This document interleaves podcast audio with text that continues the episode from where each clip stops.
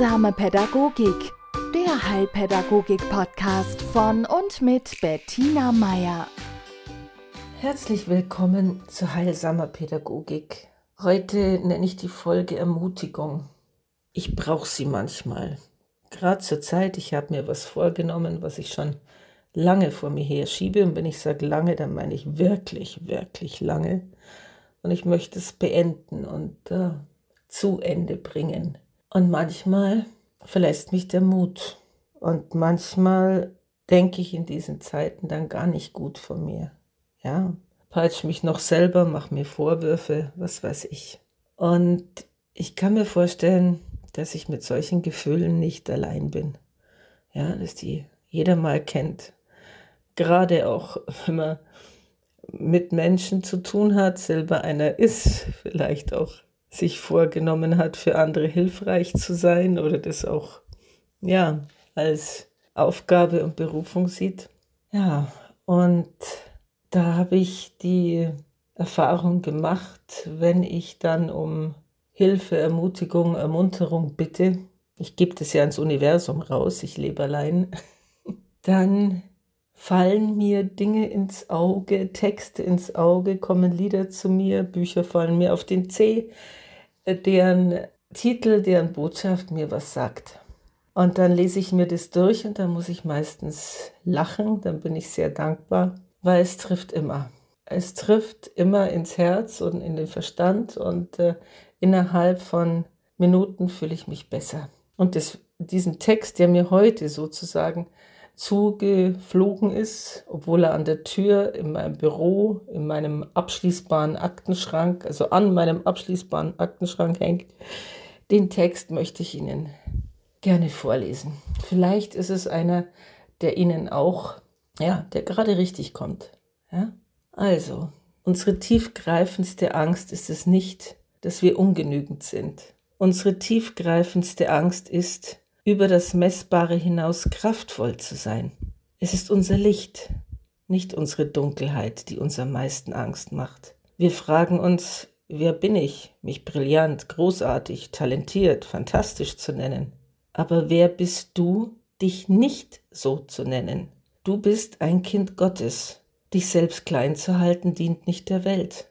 Es ist nichts Erleuchtetes daran, sich so klein zu machen, dass andere sich um dich herum nicht sicher fühlen. Wir alle sind bestimmt zu leuchten, wie Kinder es tun. Wir sind geboren worden, um den Glanz Gottes, der in uns ist, zu manifestieren. Er ist nicht nur in einigen von uns, er ist in jedem Einzelnen.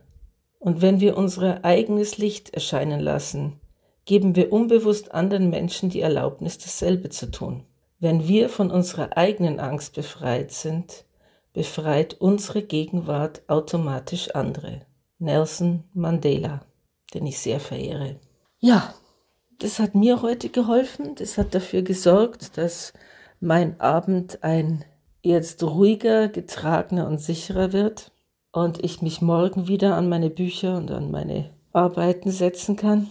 Und ich hoffe, dass für die eine, für den anderen, ähm, das vielleicht auch der richtige Text zur richtigen Zeit war und wenn nicht, dann möchte ich Sie trotzdem ermutigen, sich umzuschauen. Ja, denn ich durfte in letzter Zeit immer wieder die Erfahrung machen, dass das, was ich gesucht habe und wo ich das ganze Haus gelaufen bin, um diesen Titel, dieses Buch, ja, diese, was weiß ich, und wenn es nur um irgendwas geht wie eine Schaufel für, für den Garten, ja, für Säen von den Samen.